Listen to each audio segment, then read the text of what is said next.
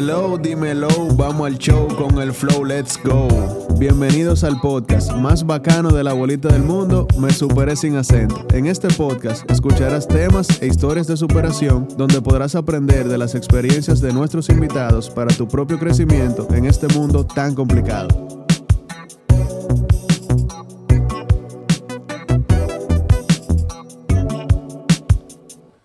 Dímelo. Dime a ver, mi compa querido. Compa, ¿cómo tuvo su semana? Excelente, hermano. Usted y yo hablamos todos los días, así que a usted no le luce preguntarme eso aquí. Me la estoy vengando un poquito, ¿tú crees? Un ching. No, pero bien en general. Gracias a Dios. Excelente, hermano. Teníamos unos días sin grabar, compa. Teníamos muchos días, loco. Yo estoy como nuevo aquí con este micrófono. Pero de todo hay algo bueno. Porque mire, yo antes sentía como un pequeño nerviosismo y emoción. Sí. Antes de grabar. Y yo lo perdí en el tiempo. Sí. Yo lo recuperé hoy y yo estoy nervioso. Ah, pero eso... Y eso es bueno. Yo creo que eso es bueno, porque eso me hace sentir vivo. Cada quien ve la cosa a su manera, porque yo lo veía negativo eso. Los nervios. Porque yo lo había perdido también cuando estábamos grabando toda la semana. Sí. Y ahora como que me da ese feeling otra vez y digo, coño, no se puede perder la práctica. Eso es que usted está vivo, maestro. Tienes razón. Lo voy a ver así de ahora en adelante para ser más agradecido. Compa. Dígame tú. ¿A usted le importa un coño lo que piensen de usted?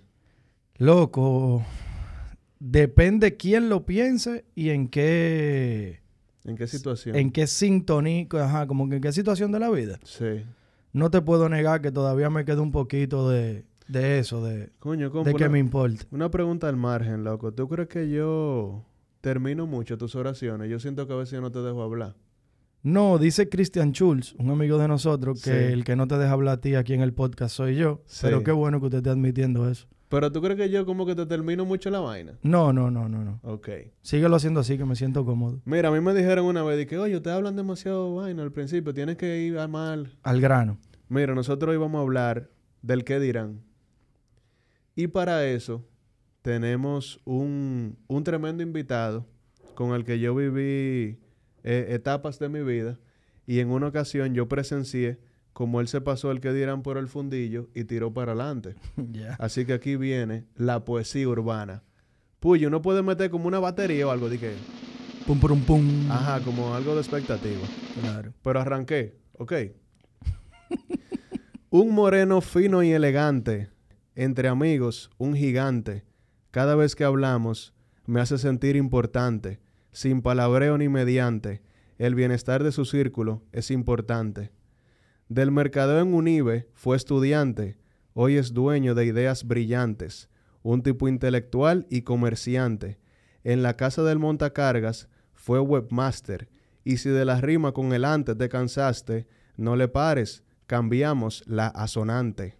Fue analista de mercadeo en Páginas Amarillas, a su competencia humilla, mala mía si te quilla, la mediocridad para la alcantarilla. En solo meses fue ascendido. En We Are Digital era media planner y creativo. Pero el 8 a 5 no le bastó. De Etre Store y Aparelli fue cofundador. Indetenible en su rol de joseador. Su carrera laboral creciendo continuó. En CCN de Alimentos y Bebidas fue coordinador. Muy fuerte, papi. Sin darle aviso en el predicador. De la seguridad se divorció. De la zona de confort salió. El doble sueldo, pa'l carajo lo mandó.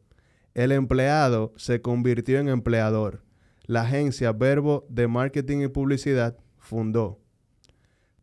Perdonen si la poesía urbana les pareció vulgar. Con contenido valioso, su ofensa vamos a mitigar. Buenas ideas estamos a punto de divulgar. Con quien nos ayudó a comenzar este podcast, nuestro hermano Ángel Tabar. ¡Woo! Bárbaro, loco, pero qué introducción. Bienvenido, man. Ángel. Gracias por la oportunidad. Esta es su casa, hermano. Gracias. Gracias por sacarnos un tiempecito, compa. Cuando usted dijo que iba a cambiar la sonante, ajá, yo pensé que usted le iba a meter Flow Calle 13. ¿Usted ha oído esa canción? Que él dice eso mismo, que va a cambiar como para las vocales, no sé qué, y le mete como rápido, como a usted le gusta hacer al principio. Sí, sí. Flow Daddy Yankee. Sí. Yo pensé que usted iba a hacer eso. Loco, tengo que tirarme esa canción para robarme esa idea. Sí. Ahora me diste un bombo ahí. Ni Porfirio Rubiroso, mano. Bro, pero es mentira. No es mentira, papi. No sé. Es mentira que le frenan saquetas de mujeres. No es mentira. ¿Tú lo has visto? Así es que dice la canción. Claro. Señor, el qué dirán es un factor que influye en nuestras decisiones y en nuestro comportamiento. Yo creo que es algo inevitable de considerar, tú lo tomas en cuenta o no, la opinión de tu entorno es algo que siempre pasa por tu cabeza cuando tú tomas una decisión o cuando tú te manejas de X o Y forma. Así que hoy nosotros queremos hablar sobre la manera que consideramos mejor para lidiar con el qué dirán, y para eso tenemos a Ángel. ¿Qué es lo que tú das? Loco, tú sabes que antes de que empezáramos a grabar, Luisma dijo algo muy importante. Que tú eliges a quien tú le haces caso y qué cosas tú realmente ves.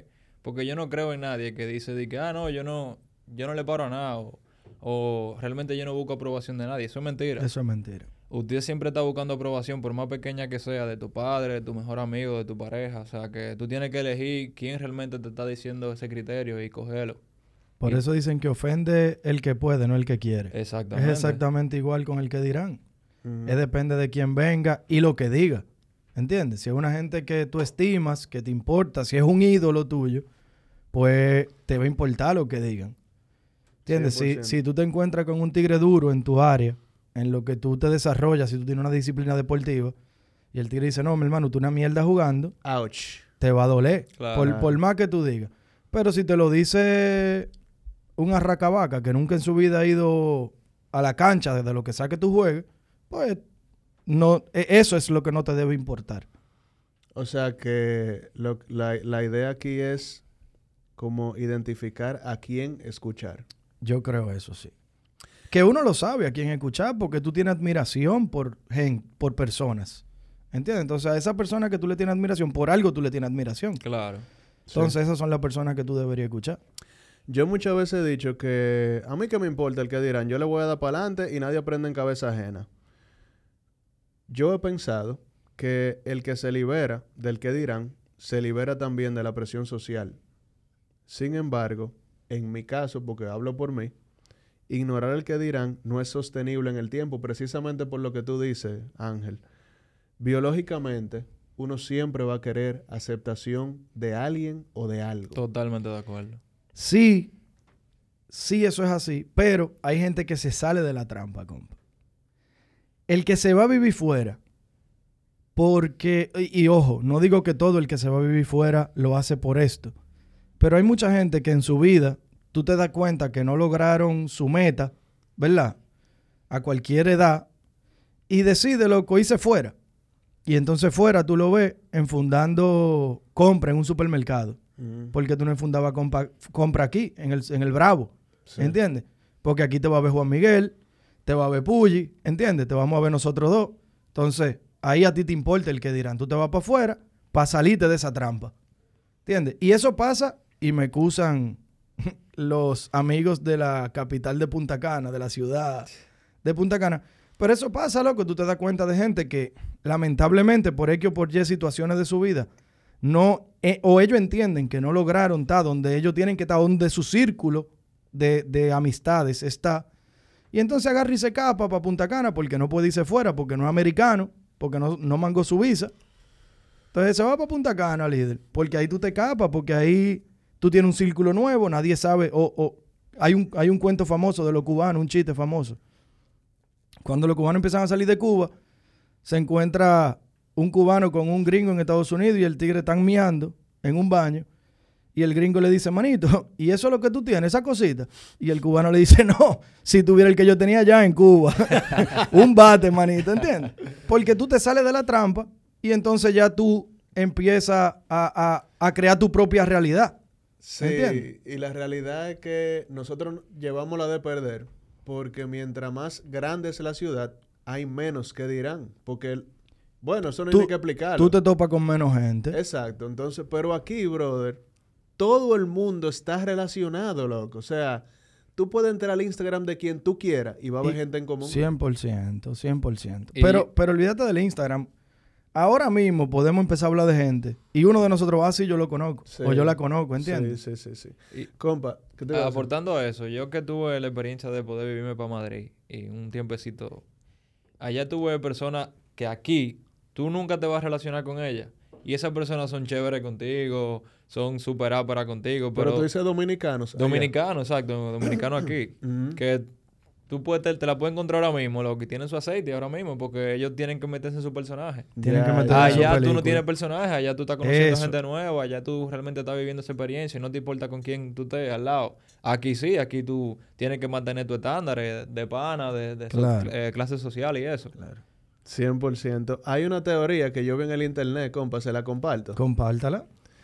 Mira, la teoría dice que ese craving o ese deseo siempre de aceptación viene en nuestro ADN desde que éramos cavernícolas, porque la única ventaja competitiva que el ser humano tiene sobre los animales es el razonamiento. Pero hay 1000 animales que son más rápidos y más fuertes que uno y que tienen habilidades físicas que el humano no tiene. Así que para sobrevivir el ser humano siempre se ha valido de su entorno social. Entonces, en ese entonces, según el internet, había gente que cazaban, habían otros que buscaban agua, otros cocinaban, otros cuidaban a los niños. Así que lo que explican es que cuando a alguien lo sacaban de una comunidad, eso era muy parecido a una condena de muerte. Claro. Y que esa reacción se ha mantenido en la evolución biológica del ser humano. Y por eso cuando a nosotros nos rechazan, en el momento se siente como una enfermedad terminal. Sí. Y hablando del rechazo, nosotros invitamos a la audiencia que escuche el episodio 18, el rechazo, que a la fecha, compa, ha sido el episodio que más se ha escuchado. ¿A poco gustó? Exceptuando el primero por ser el más viejo. Claro. Pero es el que más se ha escuchado. Así que un shout out a nuestro amigo Julio Pelichone, que se puso a la orden para grabar con nosotros. Y hizo un tremendo episodio. Un abrazo a mi hermano Julio. Entonces, nosotros no podemos cambiar el deseo de ser validado, pero sí podemos cambiar el entorno que nos valida, como ustedes mencionaban ahorita. Si tu círculo social es burlón y te hace bullying, uno con otro, nosotros no te decimos que cambie de amigo porque, claro, tú sabes, o sea, uno necesita poder desahogarse de esa manera con sus amigos, pero busca validación de quien te haga las críticas constructivas y de quien realmente quiera tu bienestar. Se trata básicamente de eso. Eso va muy de la mano, escúchame, compa, con lo que hablábamos al principio, de quién hacerle caso y a quién no. O de qué hacerle caso y a quién no, porque yo te puedo tener admiración a ti en un sinnúmero de cosas laborales, ¿verdad? Sí. Y yo en eso, cuando tú me digas, compa, yo creo que tú no estás haciendo bien tal cosa en tu compañía, yo lo voy a tomar en cuenta. Y si en vez de tú cambiarlo como consejo y lo haces como crítica, y yo te oigo diciéndole a Ángel o a Pulli, no, porque Luis Manuel lo que es un loquito que no hace tal cosa en su oficina, yo me voy a sentir mal porque yo a ti te tengo admiración en eso. Pero de repente, si te oigo diciéndolo de un deporte o de alguna de las disciplinas que a mí me gustan, tú no la haces, entonces yo no la voy a coger, ¿entiendes? Yo no me voy a sentir mal por lo que tú estás diciendo en ese sentido. Entonces... ahí eso va de la mano, en qué coger de cada quien y a quién coger. O sea, a quién cogérsela, la presión o el sentimiento negativo.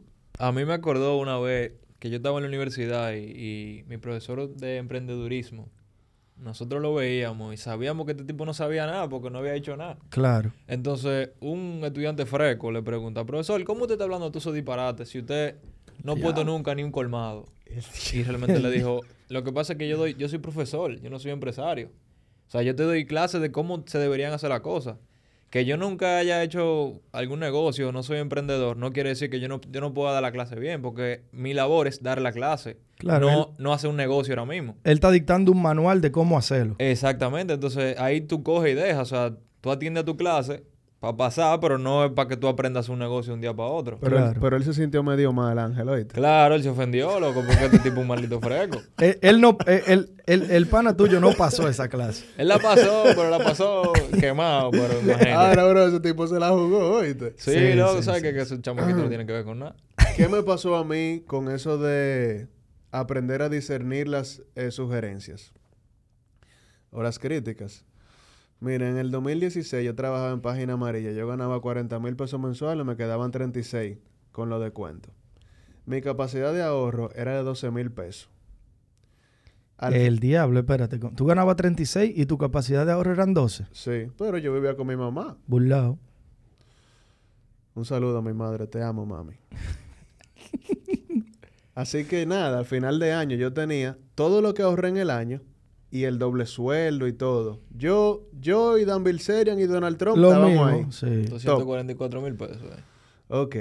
Así que mi idea de negocio era hacer un party de Navidad. Yo hice... Yo me acuerdo de eso como hoy, loco. Bueno, yo comencé a hablar de esa idea. Perdón, ¿era de Navidad o de Halloween? Era de Halloween, pero en Halloween Zion y Lennox se presentaron en Blue Mall y yo la moví para Navidad. Porque yo lo que no quería era desgranarme. La moví para Navidad. ¿Qué pasa? Que mi entorno en ese entonces me dijo, bro, piénsalo. Porque está medio complicado. O sea, era una fiesta en Hills. ¿Te acuerdas de Hills? Claro, claro. Con Shadow Blow. En Silver Zone. Sí, Shadow Blow. Como que no era un artista que vendía mucho. Y le quiero mandar un saludo también a Ángel Joa, que me ayudó. Y un día antes, compa, él me llamó y me dijo, oye, ese tipo y yo nos conocimos ahí haciendo esa fiesta. Como que yo llegué donde él. Y o sea, que él no tiene ningún compromiso conmigo.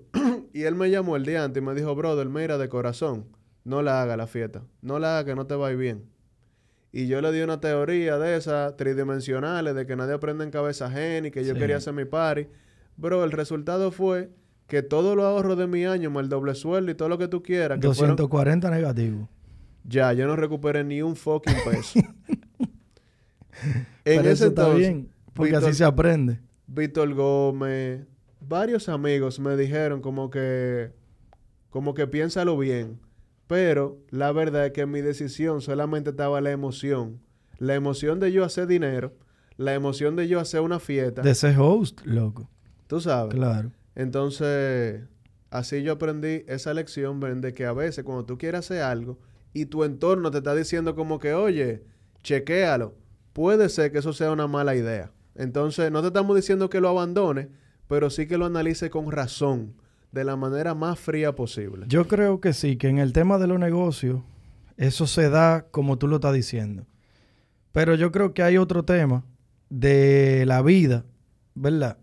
Que no necesariamente tiene que ver con los negocios y que cuando a ti te dicen no lo hagas, no necesariamente y tú lo haces, no necesariamente te sale mal. Ah, ok, no, ok. No sé si me doy a entender. O sea, yo creo que hay un aspecto... de experiencias de vida que tú de repente lo quieres hacer, no tiene nada que ver ni con dinero ni con negocio, ¿verdad? Porque lo que pasa es que con los negocios la matemática es cuadrada. Y si la gente te está diciendo piénsalo es porque está viendo que 2 más 2 no te van a dar 4 y entiendes. Y te está... Pero hay un tema intangible, vamos a llamarle, de experiencia de vida que mucha gente te dice, oye, ten cuidado, piénsalo bien. Y en ese caso específico yo creo que la gente... pocas veces tiene la razón, porque nadie está viviendo lo que tú estás viviendo. 100%. Ángela, ¿a ti alguna vez te pasó que tu entorno te dijo que no? Tú como quieras le diste para adelante, pero te salió mal. Claro que sí, 1,000,000 de veces. Pero yo no lo veo que me salió mal, yo lo veo como un aprendizaje. O sea, ¿tú quieres que te cuente la historia? Cuéntame. Mira, realmente...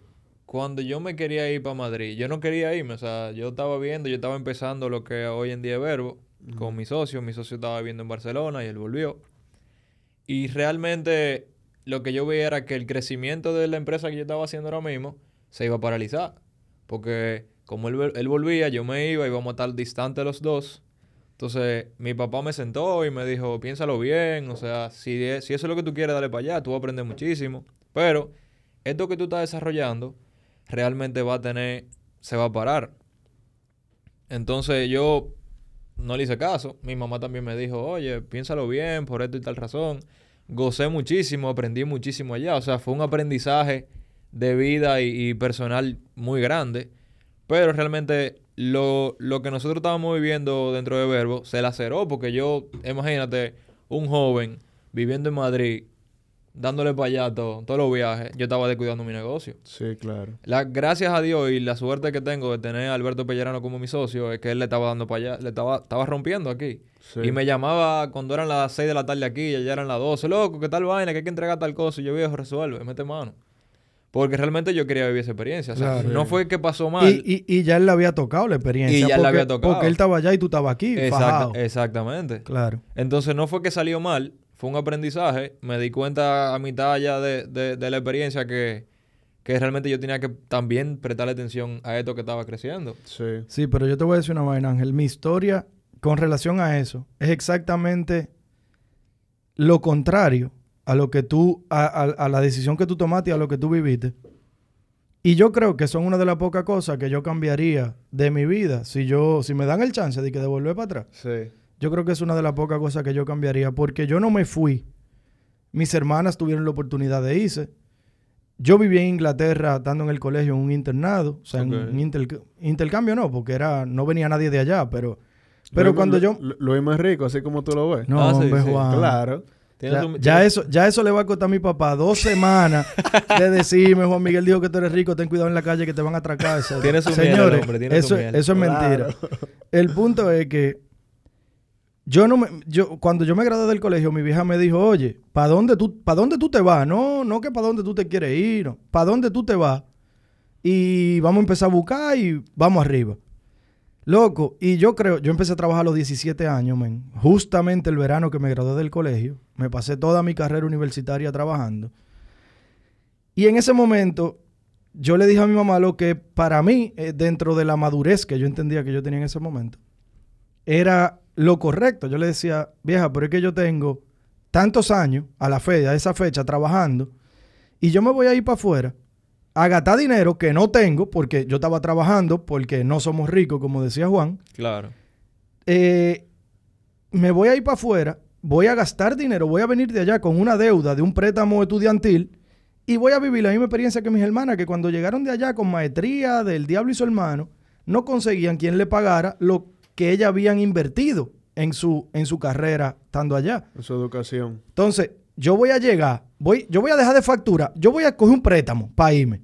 O, ¿verdad? Un préstamo estudiantil, o mi mamá me lo iba a prestar, yo se lo iba a pagar. De todas maneras, así iba a gastar un dinero. Yo iba a dejar de facturar porque yo iba a salir del trabajo para irme para allá.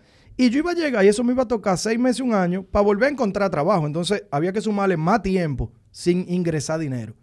Y yo me quedé. Pero hoy yo te digo, a los 34, que yo me hubiese ido y yo creo que hubiese sido una buena experiencia. Porque es que cuando tú te vas, y ahí viene, caemos en el que dirán. Mucha gente me dijo, no te vayas. Mucha gente me dijo, vete. ¿Entiendes? Y uno no le hace caso a lo que te está diciendo otro porque no necesariamente están viviendo lo que tú estás viviendo. Tenía 1 millón de amigos ricos millonarios que mañana, Dios lo libre, cuando sus padres no tengan, van a heredar fortuna. Y todos esos tigres se fueron, claro, coñazo, así es bueno, ¿entiendes? Sí, sí. Tú dijiste, aquí está. Yo también tengo poco arrepentimiento, pero uno de ellos fue meter dinero en esa fiesta y no en Bitcoin. En el 2016. No hacerle caso a Víctor el que me dijo, y Ángel Joa me dijeron, bro, no te metas en eso. Pero nadie me habló de Bitcoin. Pero como yo lo veo, no es que te haya ido mal. Obviamente perdiste los chelitos, pero el aprendizaje que te da eso es mucho mayor que eso es verdad, haber ganado el doble. Aunque tú hubiese metido la funda, pero sí, no te vuelve a pasar. No me ha vuelto a pasar. Es que no te va a pasar otra vez porque tú siempre le vas a dar para atrás lo que va a ser mierda. Y para que te pasara ahora con 2 millones, que te pasara en ese momento que aprendiste con 240. Sí, sí. No sé dónde sacó 2 millones. Ángel, tu socio, sí. Luis Pellerano. Alberto Pellerano. ¿Él alguna vez te reclamó que él estaba poniendo o que él entendía que estaba trabajando más que tú en tu proyecto? Mira, Alberto es una de las personas que como que mejor manejo tiene. Yo soy la parte creativa, yo privo en alternativo. En figura y en alternativo y que esto, que la montaña. Él es muy directo, pero realmente él también entendió que yo estaba viviendo allá. Sí. Pero nosotros teníamos compromiso con clientes. Que en lo que yo estaba a las 2 de la mañana en una discoteca, que él me estaba llamando. Que hay que entregar esto, hay que entregar lo otro. ¿Y a ti te tocaba crear contenido allá? Sí, claro. O sea, yo agarraba un día y hacía el trabajo de la semana. Ya. Yeah. Lo enviaba y ya me quitaba de todo el mundo. Pero siempre estaba esa espinita que mientras yo me estaba dando dos tragos por ahí, yo sabía que tenía ese compromiso y me tenía que levantar temprano el otro día porque teníamos 6 horas de diferencia. No es igual que 2 horas. O sea, ya aquí son las 6 de la tarde y ya son las 12. Sí. Él está saliendo de la oficina, yo estoy entrando a la discoteca. Sí, sí, sí. ¿Tú entiendes? Entonces, nunca hubo un reclamo grande, pero sí nosotros peleamos. Y no peleamos de que full, pero hubo conversaciones. Sí, sobre eso. Hay realidades que uno tiene que analizar y también aceptarlas para uno poder crear conciencia sobre qué cosas nosotros debemos de trabajar de nosotros mismos. Entonces, si a usted como persona le preocupa mucho el qué dirán, eso puede ser un indicador de que usted no tiene cosas más importantes por las que preocuparse. Yo siempre he creído eso, pero eso no solamente con el qué dirán. Yo conozco 1,000,000 de gente que se inventa problemas disparatosos y ahí es donde yo me doy cuenta que esa persona no tiene problemas reales. Yo te entiendo. ¿Entiendes? Y eso pasa lo mismo con el que dirán. Hay una sociedad que yo nunca tuve la oportunidad de pertenecer por tal vez situación económica de cuando éramos muchachos. Pero, loco, había muchachos que estaban conmigo en ese momento, en clases o lo que sea, que yo lo veía, mano, que hacían cosas ni siquiera por llamar la atención. Era porque ya habían hecho todo. ¿Entiendes? Y entonces tenían que buscar como estupideces, loco, para hacer. Por eso siempre hemos hablado lo que hemos hablado, compa, de que uno no puede estar tan sobrado de cuarto, porque cuando tú estás tan sobrado de cuarto, tú empiezas a hacer estupideces. Eso es lo que yo quiero hacer. A buscar estupideces, buscar problemas, inventarte problemas. ¿Entiendes? No. Entonces, cuando eso pasa, cuando tú no tienes problemas reales, tú te inventas los problemas. Ah, que Juan Miguel dijo que yo... Mira, yo sé que si en algún momento, papá Dios o el universo me permite no tener problemas reales, yo acompañado de ese deseo, le pido a Dios que me dé madurez mental para yo no hacer estupideces y poder vivir el presente en ese momento. Sabiduría para manejarlo. Yo voy a poner un ejemplo y me voy a poner en un extremo de esto que estamos hablando para que sea más fácil de entender. Imagínese, compa, Dios no quiera que este estudio, Dios no quiera, toco madera, se prende en fuego. Se prendió en fuego esto. Ay, no. Todo el mundo salió, menos yo. Yo estaba en el baño haciendo pipí o número 2. El punto fue que yo me quedé aquí trancado. Nadie sabe que yo estoy aquí porque todo el mundo está pendiente a su vida. Nada más usted. Claro. Yo siempre voy a estar pendiente. Como yo sé que tú me salvarías, en el momento que tú estás entrando en el edificio, prendido en fuego, probablemente Pulli y todo el que está aquí, Ángel, y nuestro entorno va a decir, ¿qué va a hacer este idiota? Y los que están allá afuera también. Y los que están allá afuera, ¿qué va a hacer este tigre a meterse en un edificio prendido en fuego? Güey, loquito, ven. Hasta que tú sales cargándome en tus brazos, como si tú fueras Superman y yo Luis. El diablo. En ese momento la opinión de tu entorno cambia. El ejemplo fue medio extremo, pero... Yo entré como un idiota y salí como un héroe. Como un héroe. Exacto. El principio aplica para todo. El que dirán va a perder relevancia en tu vida cuando tú comienzas a llenar tu vida de cosas más importantes que la opinión del prójimo. Con cosas que valen la pena. Aguantar críticas destructivas, bullying. Cuando hay algo en lo que tú crees tanto y que tú deseas tanto que las opiniones de tu entorno dejan de importar. Porque de repente... hay un objetivo mucho más importante, mucho más grande que la aceptación social. Y en ese proceso, como nosotros hemos visto muchas veces, tú puedes perder amigos y puedes perder el respeto de alguna persona que entienden que tú no estás tomando decisiones inteligentes. Y puede que sea el caso. Pero si es el caso, tú tengas un camino de aprendizaje, te lanzaste, lo estás viviendo. Si te fue bien, qué bueno. Y si no, amén. Aprendiste otra lección, como dice Ángel. La vida sigue. Tú te vuelves a levantar, pero ahora más sabio. Duro. Ahora, yo te voy a decir una cosa. Yo creo que yo soy pecador de eso que tú acabas de mencionar. Yo soy una persona que tengo unos conceptos y unos principios, tal vez de mi crianza o tal vez natos, quiero decir que nací con ellos, de lealtad. muy fuerte, que en esta sociedad y en el tiempo que a mí me ha tocado vivir y con la... ¿cómo se dice eso? Con la generación que a mí me ha tocado vivir, eso no es tan fuerte como yo lo practico.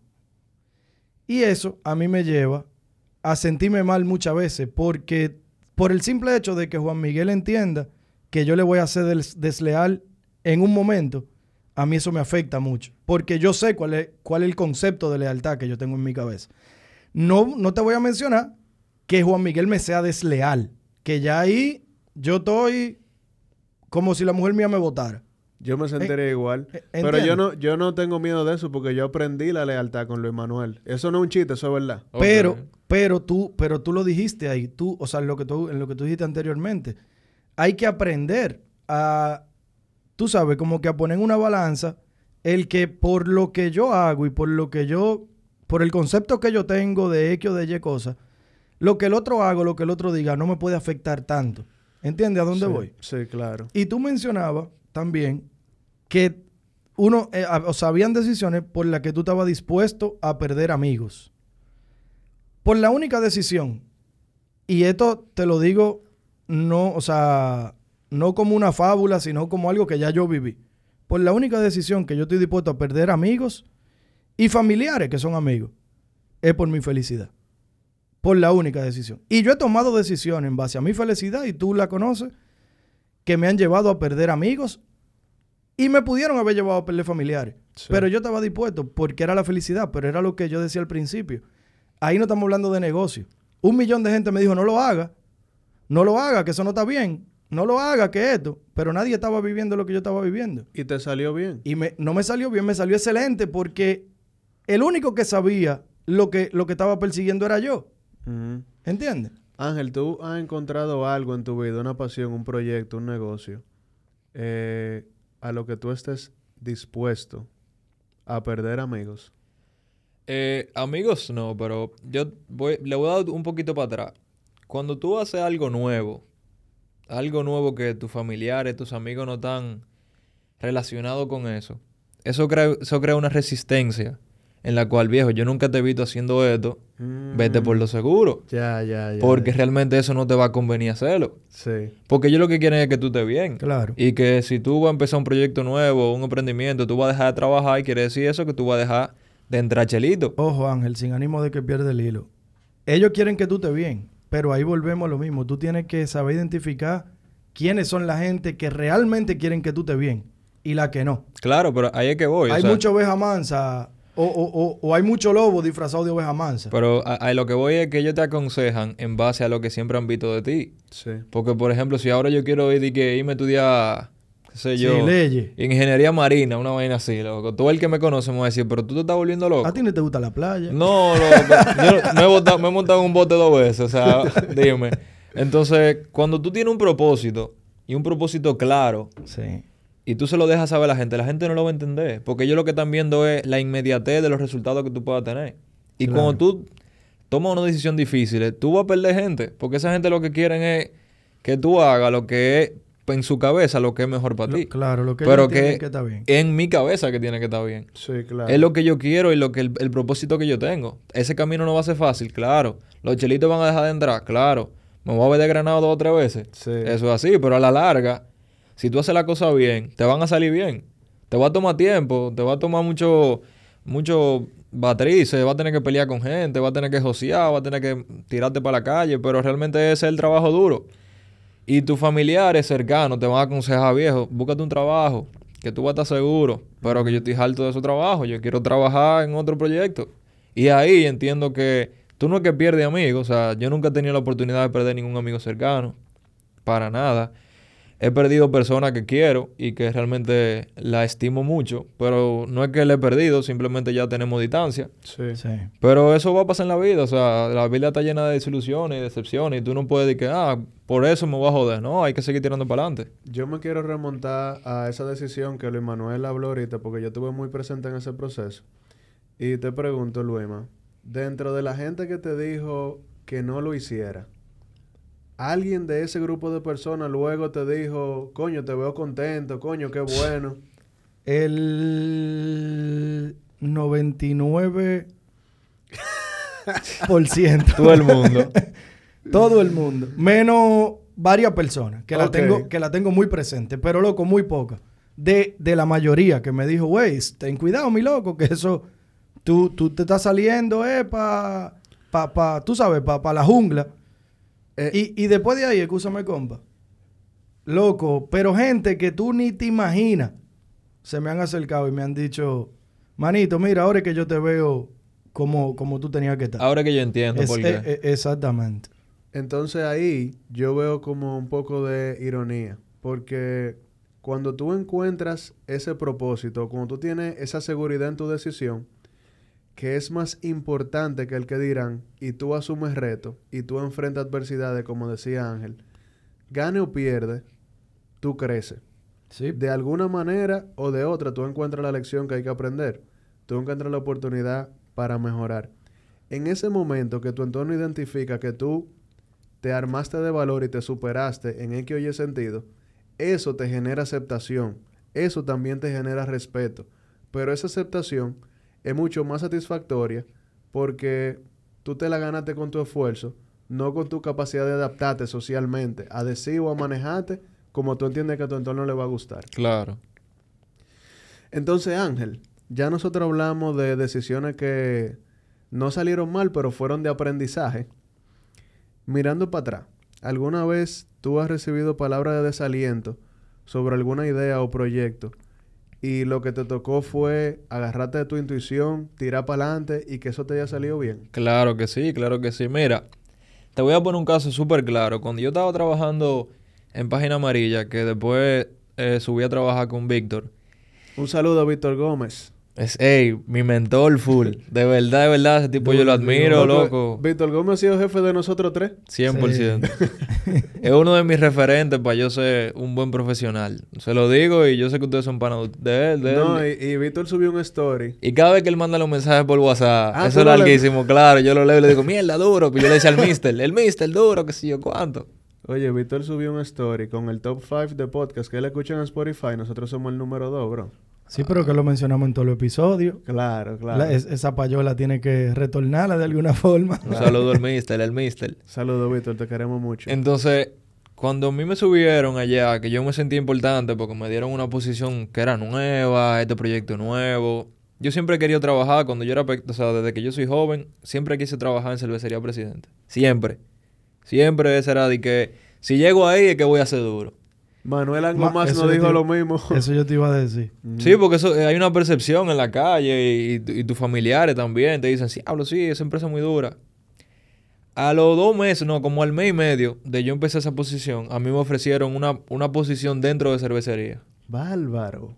Y mi mamá, ya tú sabes, contenta, mi papá contenta. Pero yo me sentía con el compromiso que tú sabes que el mister es duro, dando labia. Sí, cotorra. Sí. Dando cotorra. Yo me sentía con ese compromiso con él que las rechacé. Realmente las rechacé. ¿Y él lo sabe eso? Nunca se lo dije. Okay, porque, ¿para qué le voy a decir? Ah, mira, me ofrecieron y yo y lo rechacé. Soy leal a ti ahora, que tengo un mes y medio conociéndote. O sea, no. Pero ya tú sabes que eso, cuando yo llegué a mi casa, la gente, mierda, te va a quedar ahí, tú no sabes, qué sé yo cuánto. Pero en ese momento me estaban empujando a tomar la decisión. Sí. Y yo me sentía con ese compromiso de este sitio nuevo, que me están dando la oportunidad de realmente trabajar con personas que yo nunca en mi vida había visto y que me tratan bien. Entonces, nada, loco, yo le dije que no. Y mira, o sea, mira dónde estoy ahora mismo. Imagínate, no sé si estuviese en otro sitio, pero eso lo sabe Dios. Claro. Pero realmente me siento bien de haber tomado esa decisión. No fueron palabras de desaliento. Pero sí, no aceptaron esa decisión que yo tomé. O sea, te sugirieron que tomara otro camino. Claro, claro. Incluso la persona que me estaba ayudando, que era un amigo mío, me dijo, oye, está haciendo un disparate. Dale para acá, que aquí tú vas a aprender más. Y yo, viejo, es que yo acabo de entrar y me acaban de subir. Sí, y sí. Que esto y que lo otro. Y él, oye, confía en mí que aquí tú vas a estar, mejor. Porque yo estaba terminando la universidad. Sí. O sea, no era que yo estaba en el mundo laboral abierto, sino yo estaba empezando la universidad en ese terminando la universidad en ese momento. Pero mira, me llevo una buena relación trabajando allá. Aprendí muchísimo. Mira cómo hablo de Víctor, que lo veo como un referente. O sea, yo aprendí más que el diablo ahí. Uh-huh. Entonces, no me arrepiento ni un segundo de haber tomado esa decisión. Sí. Yo creo, compa, que a mí... Vuelvo y quiero hacer una historia como la del principio. que va totalmente en una visión totalmente a la de Ángel. Ah, pues tú me llevas a la contraria. Sí. No, pero es para que veamos los dos puntos, claro, ¿verdad? Claro. Tú tienes un punto y es muy válido. Pero, sin embargo, yo trabajaba en una compañía, un concesionario, le iba a decir otro nombre, pero un concesionario de carros de lo más importante de este país. Y Víctor me hace una oferta para irme a Páginas Amarillas. Todo el mundo me dijo que me fuera. Todo el mundo. Y yo, volvemos a lo mismo. Todo el que a mí me importaba me dijo que me fuera. Yo estaba terminando mi universidad. Yo soy mecánico automotriz y administrador de empresa. Okay. Yo trabajaba en el mundo automotriz, pero yo no había trabajado en administración de empresa, así que iba a tener otro, ¿verdad? Otro, o sea, un currículum más amplio ya en mi segunda profesión, etcétera. Era un mejor sueldo, obviamente, porque era una, ¿verdad? Por eso me decían que me fuera. Y Página Amarilla, yo recuerdo que estaba en el top 5 de las mejores compañías para trabajar en este país en ese momento. Te estoy hablando de 2011, 2012, por ahí. Brother, yo me voy a Página Amarilla porque todo el mundo me dijo que me fuera y era un mejor sueldo. Realmente, el día que yo entré a Página Amarilla, brother, que yo me senté en un cubículo de espalda a un pasillo por donde pasaba todo el mundo, incluyendo el jefe. No hay una vaina más depresiva que trabajar. Y yo les recomiendo a todo el que tenga oficina grande, call center y vaina, loco, pon esa gente contra la pared. Porque no hay una sensación peor, loco, que tú tengas un cubículo de espalda que todo el que pasa está viendo lo que tú estás haciendo en tu computadora. Sí, sí. Es una vaina maldita. Cuando yo me vi ahí, brother, yo llamé a mi mamá, loco. Yo me acuerdo. Yo podía tener 21 años. No, tan poquito, compa. Claro, compa. Okay. Sí, loco. 21, 22 años. No más. 2011, 87. Haga su cálculo, hermano. Mire. El punto es que yo, estando ahí, el primer día yo llamé a mami, loco. Y le dije, vieja, ¿qué diablo fue lo que yo hice? ¿Qué disparate fue que yo hice? Yo no quiero estar aquí. Es verdad que ayer era un sueldo más bajito. Pero yo allá tenía el trabajo que a mí me gustaba en ese momento, loco, real. Brother, una de las mejores decisiones que yo he tomado en mi vida, o una de las decisiones que mejor me salieron en mi vida, fue haberme ido por Página Amarilla en ese momento. Lo que yo aprendí, a Víctor Gómez me lo quitaron, loco, como a los 2 meses de yo entrar. O sea, okay, que yo quedé como la cabeza del departamento. Sé gerente en ese momento de una compañía internacional como era Página Amarilla, manejando los presupuestos que manejaba Página Amarilla, aprendiendo lo que me estaba enseñando Página Amarilla. Y para no cansarte el cuento, después vuelven y me llaman del concesionario donde yo trabajaba a ofrecerme más que lo que yo estaba en Página Amarilla. Yo me hubiera quedado en él y yo volví a ese concesionario. Yo me hubiese quedado en el concesionario y yo no hubiera tenido ese brinco, ¿entiendes? Ni todas las enseñanzas que... Pero te hago la historia para que tú veas que cuando yo mismo tomé la decisión, yo dije, mierda, loco. Y yo duré días, loco, en eso, diciendo, wow, mano, ¿qué disparate fue que yo hice? Yo estaba inconforme, pero hoy me doy cuenta que fue una de las mejores decisiones. Excelente. Mira, cuando comenzamos a socializar la idea de que harías un podcast, el comentario que más se repetía era, loco, hay tanta gente con podcast que a lo que hacen podcast lo que le queda es escucharse ellos mismos ya. Porque hay demasiado podcast y no hay tanta audiencia. Sí. Entonces, buena, Joe Rogan. Esas son cosas que... ¿Cómo así Joe Rogan, compa? Claro. ¿Joe Rogan dijo eso mismo? No, loco. Digo buena porque Joe Rogan es un tigre que vendió su podcast en 100 millones. Ah. ¿Entiendes? Entonces sí hay... Mira. Pero a mí me hicieron otro comentario. Mierda, ese me dolió. Me dijeron de que... Me superé sin acento, pero tú no tienes ni uno. Oh. Normal. el diablo. Tranquilo, manito, que yo voy a invitar... Yo voy a tener invitados millonarios. Tú tenías que decir... No, yo voy a invitar a los que se superaron. Bro, a mí lo que me quedó fue reírme. Me reí porque... Qué sé yo, man. No encontré ni razón para debatir esa vaina. Yo no sé quién te dijo eso, pero el que te lo dijo es una de las personas que tú no tienes que hacerle caso. En el que dirán. Sí. Ese es uno de los que... está tachado. Este es el episodio 28. Sí. Bueno, mira, yo voy a... ¿Cuál es este? No sabemos, pero mira, yo voy a dar una información. Yo no sé si es ético o antiético, pero 27 o 28 episodios después, me superé un podcast que tiene una audiencia de 200 y piquito de gente. Y yo no sé si ese número es alto o bajito, pero yo me siento súper orgulloso. Y debería. Porque más que nada, el tema que más audiencia atraen los podcasts es el humor, es la risa. y nosotros realmente no damos risa. Nosotros estamos hablando, brother, de un contenido que podemos llamar educativo. Sí. Que es menos entretenido que tú curarte escuchando chistes. ¿Tú entiendes? Y no es político tampoco, que la política de por sí jala mucho. Claro. Ok, yo quiero hablar de algo que hemos mencionado antes, que es el estoicismo. Es una filosofía... ¿Tú has oído del estoicismo? Lo he oído de Ryan Holiday, ¿no es? Sí, Ryan Holiday. De Daily Stoic. Exacto. Incluso un pana mío me regaló un libro ahí que... Como que tú lees una ley o no sé... Ah, como una reflexión diaria. Una reflexión diaria, loco. Sí. Nada más llegué como a 6. Él me pregunta todos los días. Sí, sí, yo lo estoy leyendo. Pero es mentira, no estoy leyendo nada. Bueno, pero... O sea, tú haces lo que tú quieras, ¿verdad? Pero al final, esas reflexiones... te toma 2 o 3 minutos porque son 3 líneas.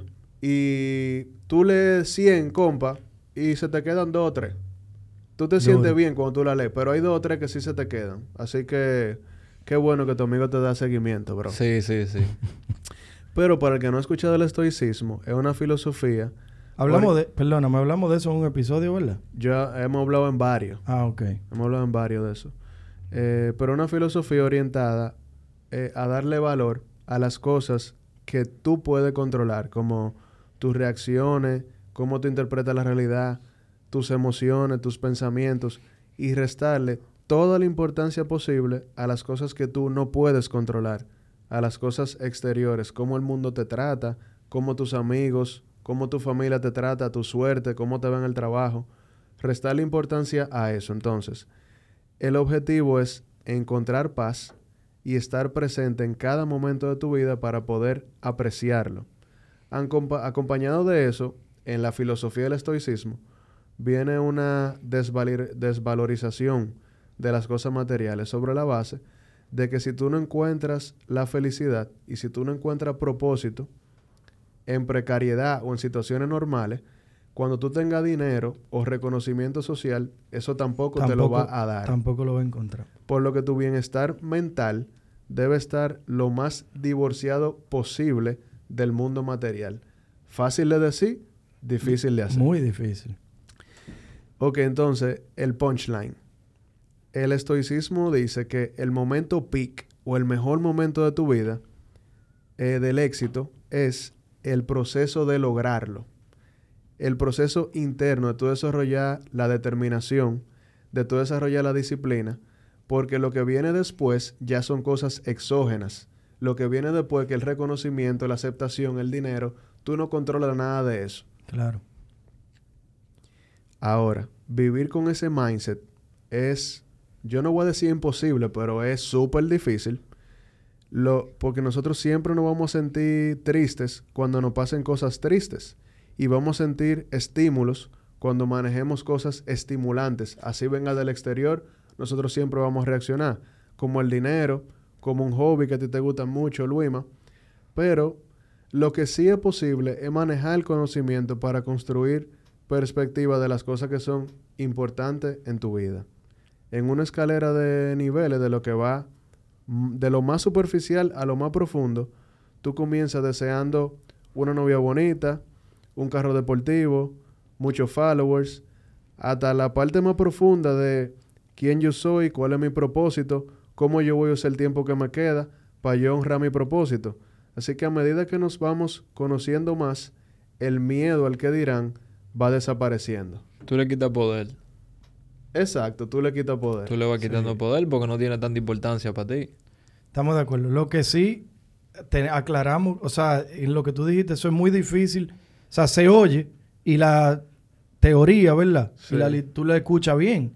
Pero hacerlo es donde está el gran problema. Por eso hay tanta gente que vive dentro de ese mundo negativo. Sí. Y, loco, ahí vienen 1,000,000 de cosas, no sé si depresión o lo que sea, porque no logran salir de ahí. Yo oí una vez a Jim Carrey diciendo, como en una entrevista, que él dijo, yo quisiera que todo el mundo fuera famoso y fuera millonario. Uh-huh. Para que se den cuenta que ahí usted no va a encontrar. Que ahí no hay nada. Ahí no hay nada. Sí, Esto es simplemente algo externo que yo he podido obtener por mi trabajo, pero lo importante no está ahí. Uh-huh. Yo quisiera que todas las personas que me dicen, mierda, ¿qué hago? Pero tú eres famoso, tú tienes dinero...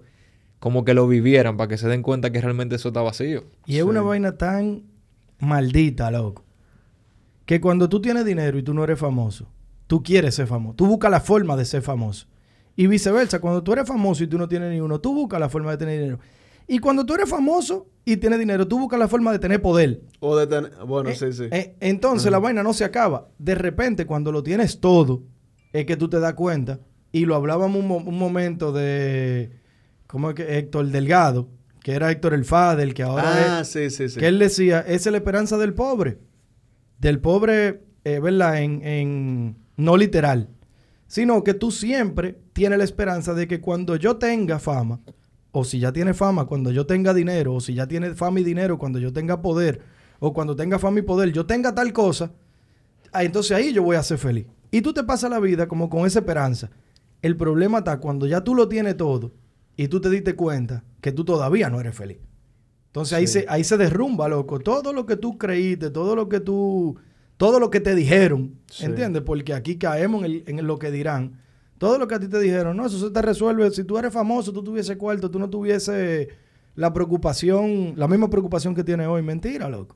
Sí, loco. Yo creo que, y lo hablábamos de camino para acá, Luisma, uno nunca va a poder desprenderse totalmente del mundo material porque, oye, eso al final no brinda calidad de vida. No, y excúsame, compa, hay gustos, loco. Y el que, mientras más tú conoces, más tú quieres. ¿Entiendes? Lamentablemente... La persona de muy bajo recurso económico tienen un hijo y no sueñan con llevar al hijo a Disney, loco. Porque esa gente nunca, no lo han visto ni por televisión. Entonces no es algo que ellos quieren hacer.